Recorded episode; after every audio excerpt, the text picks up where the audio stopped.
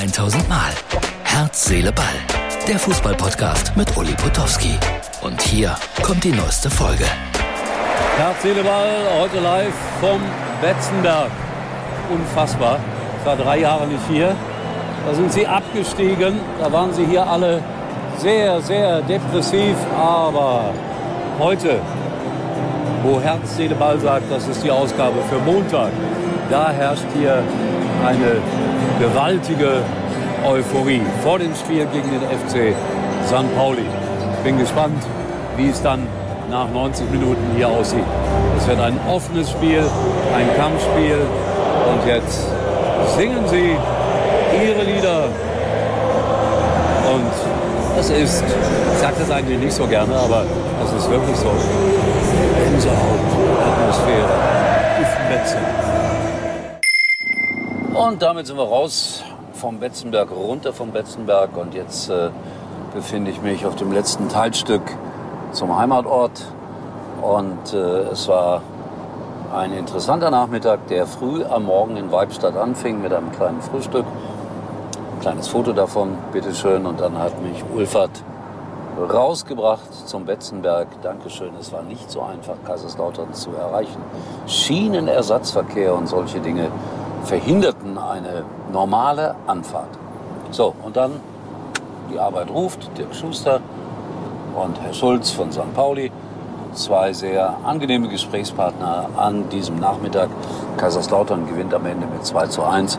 Es war verdient, aber der Trainer war dann auch nicht so, so richtig glücklich mit der Leistung seiner Mannschaft.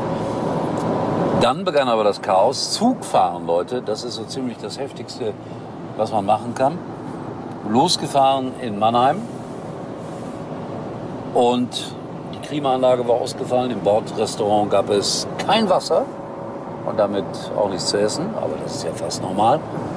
Dann ging es bis Köln einigermaßen gut und in Köln hieß es plötzlich so, die Gäste aus dem hinteren Bereich, der Zug war übrigens komplett überfüllt, die mögen doch bitte in den vorderen Bereich kommen, weil nur der hintere Bereich äh, jetzt weiter nach Amsterdam fährt und der vordere Bereich, vordere Bereich nach Düsseldorf. Und schon marschierten 400 Leute über den Kölner Bahnhof und rangelten um die Plätze im vorderen Bereich. Also Bahnfahren, das ist wahrlich kein Vergnügen. Und kosten tut das ein Vermögen. 80 Euro Mannheim, Düsseldorf und das mit der Bahncard 50.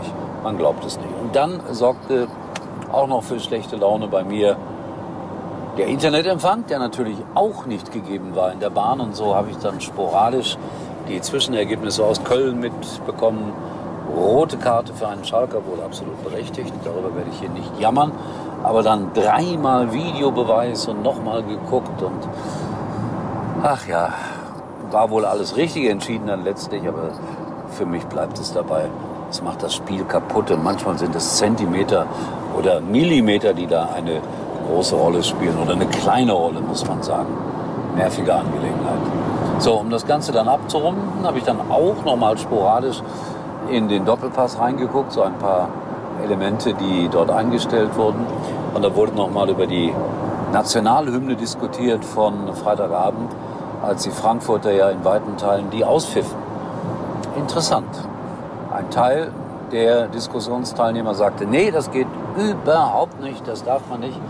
Und dann wurde ich auch so ein bisschen nachdenklich, als Rudi Brückner, ein erfahrener Mann, erklärte, ja, aber die Leute wollen doch Fußball sehen und Sinn macht so eine Nationalhymne ja im Grunde genommen nur, wenn alle Nationen, die da mitspielen, auch Nationalhymnen technisch bedient werden würden.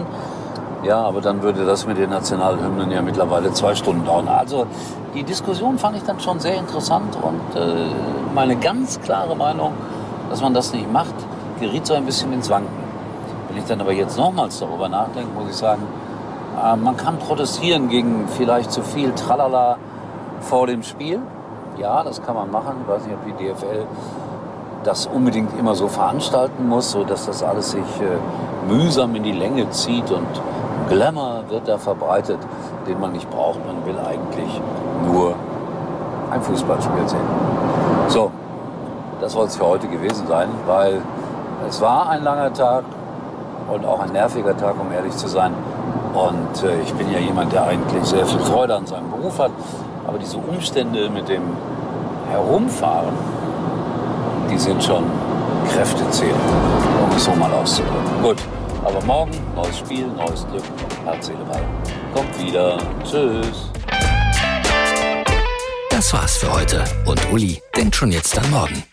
Zähle Ball. Täglich neu.